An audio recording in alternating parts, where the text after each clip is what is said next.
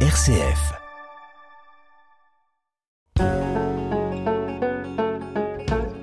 Parlons patrimoine.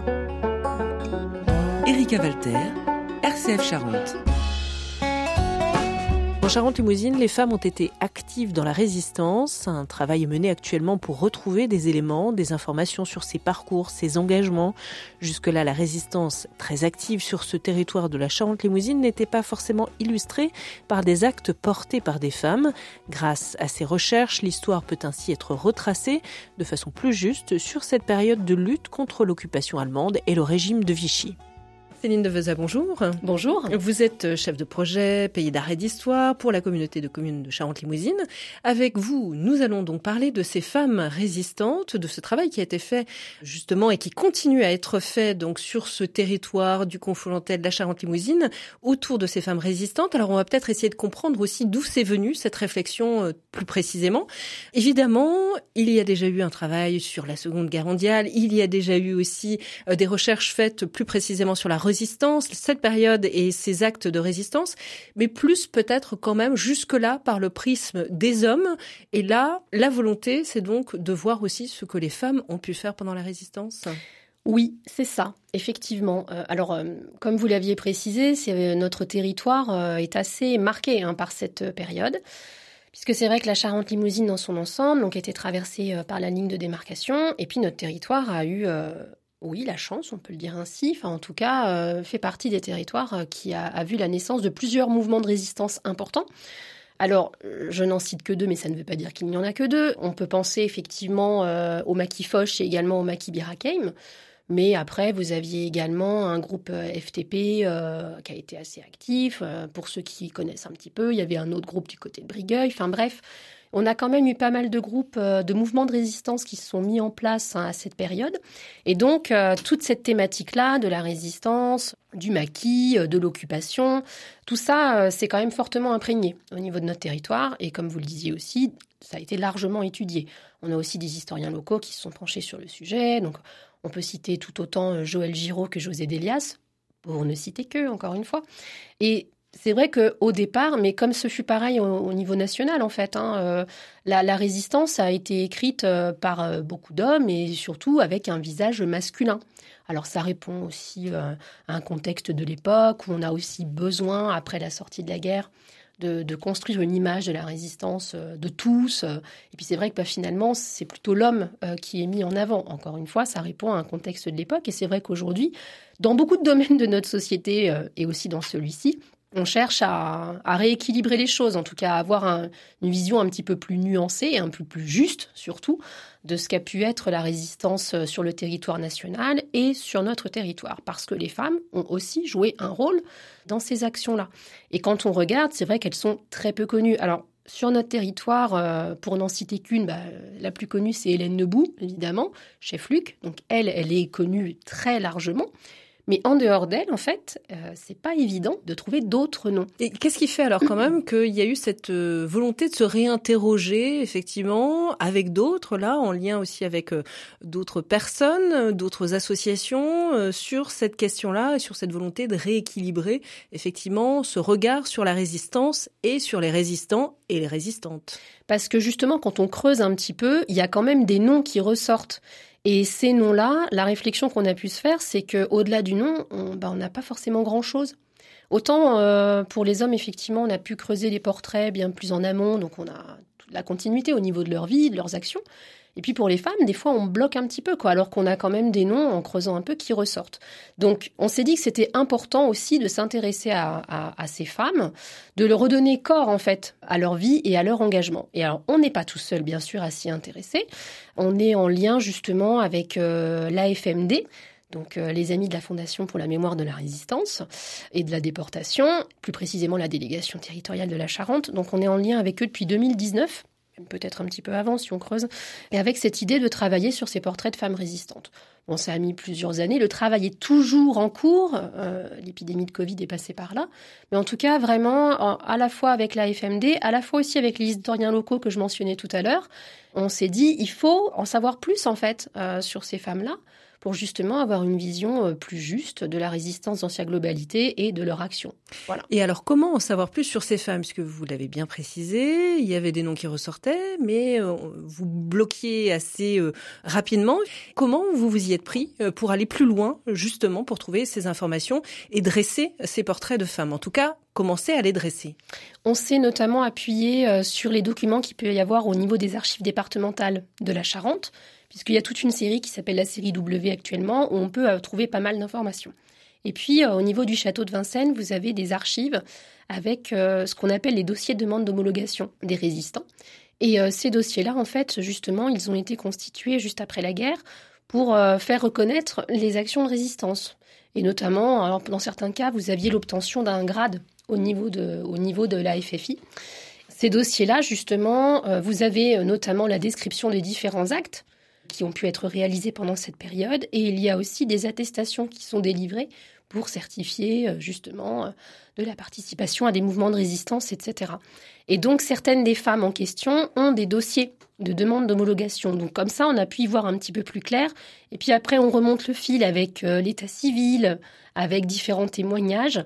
Et en faisant ça, justement, on arrive à avoir une vision un petit peu plus complète de leur parcours, ce qui a été notamment le cas pour l'une d'entre elles, Jeanne Stiville, où on a pu retrouver des photos ou ce genre de choses. Jeanne Stiville, c'est un exemple où, euh, en partant un petit peu à la pêche de différentes informations, eh bien, on a pu avoir une vision un petit peu plus globale de son parcours. En retrouvant des membres de sa famille, on a retrouvé des photos. Enfin, voilà, en croisant pas mal d'informations comme ça, on arrive à remonter euh, et à avoir une vision un peu plus claire de leur histoire. Est-ce que ça devient aussi euh, passionnant comme recherche? C'est-à-dire effectivement d'aller chercher à différents endroits, de faire appel aussi à des histoires familiales, donc aller chercher directement dans les familles. Est-ce qu'il y a un côté où on se laisse prendre par l'histoire? Là, on est vraiment dans des histoires personnelles et on rentre un peu dans l'histoire pour aller chercher plus loin. Est-ce que il y a cet engagement un peu différent? On n'est pas dans des recherches très lointaines, on est vraiment sur des personnes en fait, sur des histoires très singulières. On s'y prend vite, oui. On prend, ouais, ça prend vite beaucoup de, enfin beaucoup de place. Non, je dirais pas jusque Mais en tout cas, euh, on se prend vite au jeu et on, veut en savoir toujours beaucoup plus hein, sur ces personnes. D'ailleurs, c'est extrêmement passionnant et parfois assez frustrant quand euh, justement, pour certaines, euh, on a beau essayer de chercher, tirer des fils et certains fils ne remontent pas ou ne remontent avec rien au bout. Oui, ça peut être assez, ça peut être assez frustrant par certains côtés, mais passionnant dans tous les cas parce que ça, ça nous ouvre vraiment de nouvelles perspectives. Encore une fois, j'insiste là-dessus, tant sur euh, la résistance à cette période-là dans, notre territoire que justement sur les différentes euh, actions potentiellement portées euh, par ces femmes. Et on se rend compte que d'un destin à l'autre, ça peut être prendre les armes, mais pas que, ça peut être cacher des personnes, ça peut être aussi diffuser de l'information. Enfin, ça prend énormément de formes. On se rend compte, voilà, elles ont, enfin, c'est une expression un peu sportive, mais elles ont mouillé le maillot, quoi, aussi. Au départ, on se rend pas forcément compte de ça, puisque c'est vrai qu'encore une fois, euh, cette démarche de déconstruire finalement toute cette histoire, euh, toute cette euh, vision qu'on a pu avoir de la résistance, ça prend du temps. Ça prend du temps et ça s'affine encore aujourd'hui parce que à un instant T, on va pouvoir vous présenter des portraits de différentes femmes, mais ces portraits sont toujours en cours parce que des fois, il y a des nouvelles informations euh, qui sortent. Donc euh, ça, c'est vraiment passionnant. Et l'idée de se dire que en faisant ces recherches-là, on les réhabilite aussi quelque part, parce que euh, le fait qu'on ne parle pas d'elles, c'est oublier tout ce qu'elles ont pu faire à leur époque pour le territoire, quoi, pour la résistance de manière plus générale. Donc, euh, on contribue à les remettre en lumière, leur destin, bien sûr, et puis à réhabiliter aussi leurs actions. Et ça, c'est assez gratifiant quelque part, parce que on rouvre les perspectives. Est-ce qu'elles ont eu, puisque vous parlez des différentes actions qu'il y a pu y avoir dans la résistance et qu'elles ont pu porter, ces femmes, est-ce que ces actions ont été parfois différentes de celles des hommes, en complémentarité des hommes, ou on était sur la même palette, on va dire, diverse des actions qui ont été marquantes dans la résistance? Je ne sais pas trop comment je pourrais formuler ça. Alors, il y a, hum, certaines vont jouer euh, un rôle dans la transmission d'informations, vont faire un peu le rôle de postière. Euh, ce qui sera le cas entre autres de Ginette Buisson, mais pas que, avec cette imagerie qu'on a aussi de voir les femmes qui mettaient les courriers dans les guidons de leur vélo euh, pour pouvoir passer la ligne, etc. Donc certaines ont joué ce rôle-là, oui, bien sûr. certains hommes l'ont fait aussi, vous me direz. Hein, donc voilà. Que ce soit aussi dans la cage de soldats ou de la transmission d'infos ou prendre les armes, au final, elles vont faire peu près la même chose. Enfin, oui, au final, elles vont faire à peu près la même chose quand on réfléchit bien. Euh, simplement, peut-être que la différence, c'est que parfois, elles vont pas forcément chercher à se mettre en avant, enfin, au premier plan par rapport à d'autres. Peut-être, et encore une fois, j'insiste bien sur le peut-être.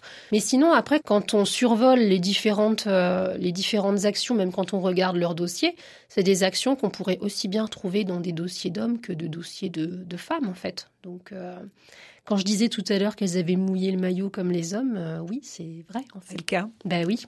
Alors Céline de Vaza, est-ce que vous disiez il y a des noms qui étaient connus hein, de femmes sur le territoire de la Charente-Limousine, et est-ce qu'il y en a qui sont complètement sortis que vous ne connaissiez pas, mais à travers ce travail de recherche vraiment qui sont apparus comme étant très importantes dans la résistance, mais qui jusque-là étaient quasi inconnues entre guillemets? Quasi inconnues entre guillemets, oui, parce que il y a certaines femmes quand on creuse un peu justement, on se rend compte qu'elles sont pas si euh, inconnues que ça, mais qu'elles ont été un peu euh, passées sous silence. Jeanne Stiville, par exemple, euh, alors c'est son mari qui est assez connu sur Confolens, c'est André Stiville.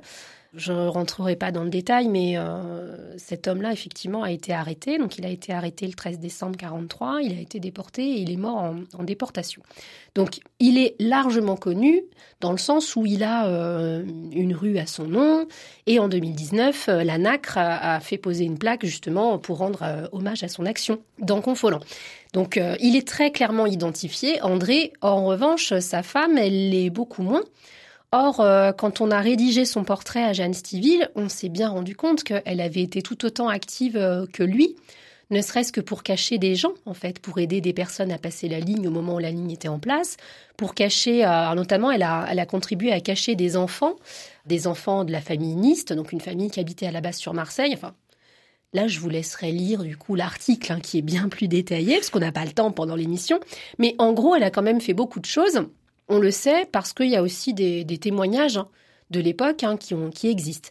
En croisant tout ça, bah, on se rend compte qu'elle a été très active. En plus, elle a eu une activité politique juste après, parce qu'elle a, a participé euh, à la mise en place du comité de la libération, et ensuite elle a fait partie du conseil municipal. Elle a été élue aux élections de 45. Alors, c'est un détail peut-être, mais elle a été élue au premier tour quand même, et elle a été élue avec 709 euh, voix. Euh, il y a peu de personnes hein, qui ont été élues au premier tour, donc c'est quand même euh, une adhésion assez massive, on va dire, pour elle. Donc elle a été élue en 1945, c'était d'ailleurs la première adjointe, et aux élections de 47 aussi, elle a été réélue. Moi, ceci près que c'était présenté pour être première adjointe et puis qu'elle n'a pas été réélue, mais ça c'est autre chose.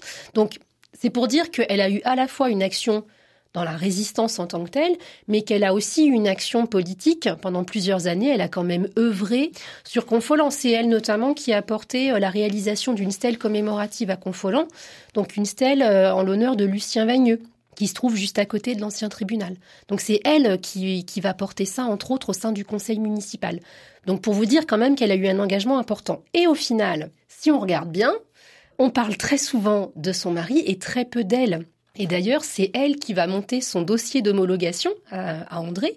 Elle en fera pas un pour elle. Alors, bon, toutes les pistes sont ouvertes. Pourquoi? Bon, ce serait elle qui pourrait nous le dire, mais malheureusement, elle n'est plus parmi nous. Mais en tout cas, elle a été extrêmement active. Je pense que rien que le fait qu'aujourd'hui encore, on pose une plaque au nom de son mari et qu'on l'intègre pas, ça montre aussi qu'il y a tout un travail à faire de rééquilibrage et de réévaluation aussi du rôle que ces femmes, de manière générale, ont pu jouer dans la résistance. Patrimoine. Erika Walter. Donc avec vous, Céline de dans cette émission, on continue à parler de ces femmes de la résistance sur ce territoire, évidemment, de la communauté de communes de Charente-Limousine, qui nous intéresse tout particulièrement avec vous, puisque je vous rappelle que vous êtes donc chef de projet Pays d'art et d'histoire sur ce territoire. Alors, vous évoquez euh, Jeanne Stiville, donc euh, cette femme résistante qui a été active tout comme son mari André Stiville. Alors est-ce que c'est ça aujourd'hui la question aussi peut-être qui peut se poser? Est-ce que souvent finalement quand euh, un homme et une femme étaient mariés, c'était en couple qu'on était résistant. Est-ce qu'il y a cette analyse-là aussi finalement et que, comme vous le disiez, ce sont souvent les hommes qui ont été mis en avant parce qu'il y avait une image qui allait avec et on a oublié finalement l'épouse qui était tout aussi active dans ses actions. Mais est-ce que finalement, quand on, quand vous dressez les portraits, est-ce qu'il y a souvent cette réalité-là d'hommes et de femmes en couple qui ont agi ensemble dans la résistance?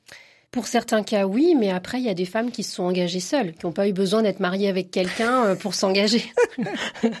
le mariage, si vous voulez, euh, n'est pas une condition sine qua non. Non, mais c'est plutôt ne voir que l'homme quand il y a un couple qui est engagé et oublier la femme. Alors parce que des fois aussi, c'est un peu euh, à l'aune de nos pensées actuelles, de nos mentalités. Ça peut paraître un peu étrange, mais certaines ont pensé que leur, euh, en fait, leur euh, contribution était tout à fait naturelle, quoi. C'était normal. Donc elles n'ont pas forcément eu, euh, pour certaines, l'envie de ou le besoin de revendiquer une action quelconque. C'est vrai que quand on regarde un peu, on, a des engagements de couple. Hein, bon, après, certains diront que parfois c'est les femmes qui étaient plus engagées que les hommes et qu'au final c'est les hommes qu'on a retenus, ce qui est vrai aussi pour certains cas. Mais enfin, euh, il y, a parfois une logique de couple et dans cette logique de couple, quand finalement on fait des présentations, bah, c'est parfois le mari qu'on met plus en avant que la femme. Oui. Mais à l'époque, ça paraissait peut-être un peu plus normal de le faire. Aujourd'hui, euh, on nuance forcément un peu plus parce qu'on regarde le contexte un peu plus global. Et on se rend bien compte que dans certains cas, enfin, c'en est un exemple, hein, les épouses civiles, mais tout seul, il n'aurait pas forcément fait autant qu'à deux, quoi. Donc euh, ça, ça paraît assez logique en fait qu'ils aient travaillé ensemble. Et encore une fois, on a des éléments qui le prouvent.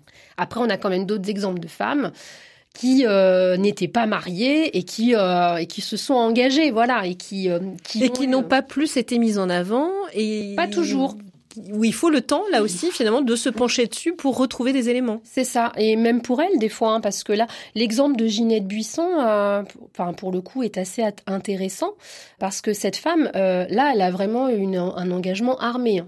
Et elle a été arrêtée, d'ailleurs, enfin, euh, elle a été arrêtée euh, à Saint-Maurice-des-Lions. Alors, elle n'est pas née sur notre territoire, mais pour le coup, elle venait assez régulièrement parce qu'elle était en lien avec des mouvements de résistance locaux. Donc elle venait assez régulièrement, elle était en lien avec de grands, de grands personnages, le colonel Auger par exemple, et euh, elle a été arrêtée euh, au château de l'Estérie, donc c'est à Saint-Maurice-des-Lions en, en 44.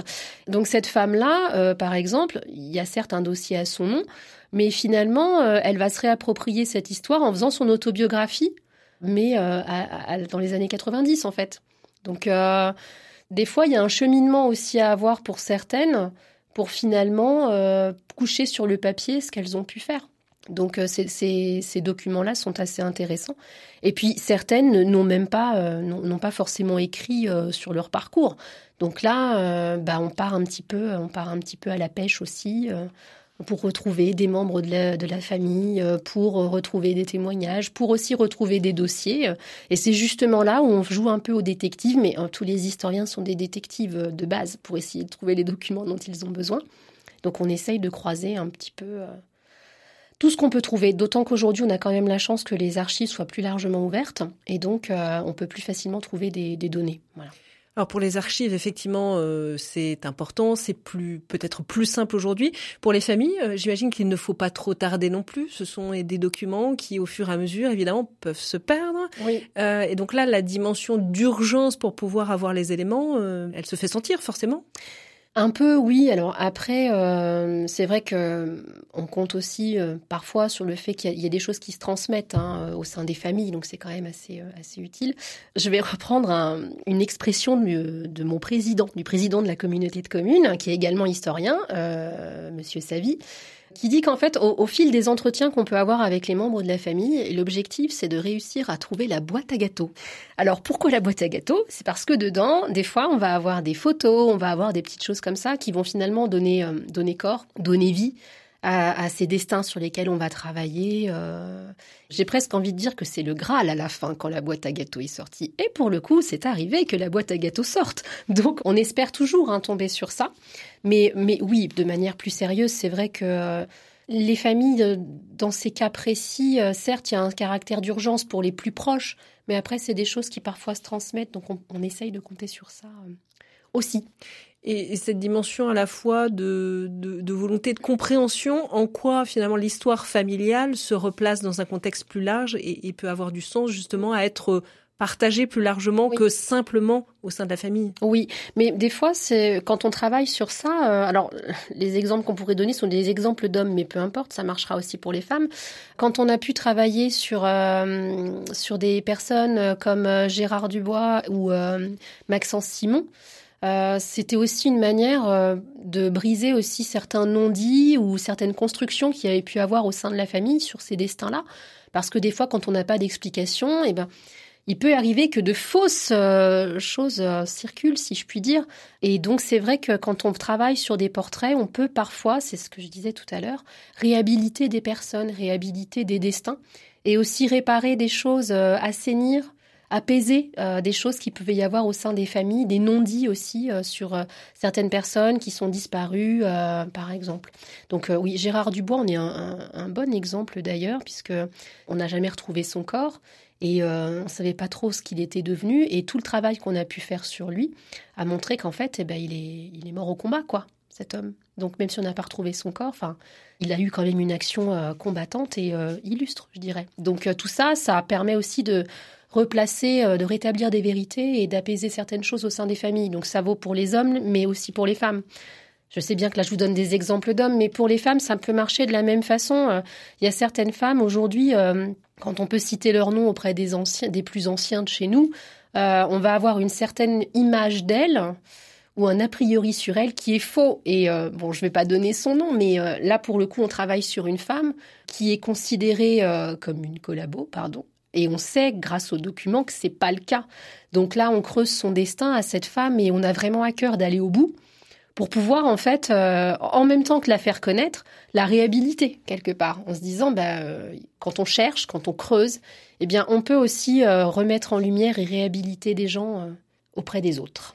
Et Céline de c'est important d'avoir ces figures locales, là en l'occurrence féminines, donc sur ce territoire de Charente-Limousine, engagées dans la résistance. Alors engagées, on le voit pendant la résistance et aussi après, de les faire connaître et qu'il y ait ce rééquilibrage et cette possibilité de s'approprier aussi, on va dire, pour la population de manière générale, pour les jeunes générations aussi, d'autant plus, mais d'avoir ces portraits qui sont vivants pratiquement, effectivement, euh, avec lesquels on peut recomposer vraiment une vie, ce contexte de la résistance et voir comment elles se sont engagées de manière très très concrète.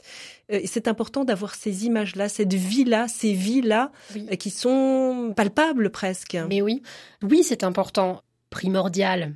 Je ne sais pas si j'ai raison de le dire, mais enfin, en tout cas, euh, c'est nécessaire.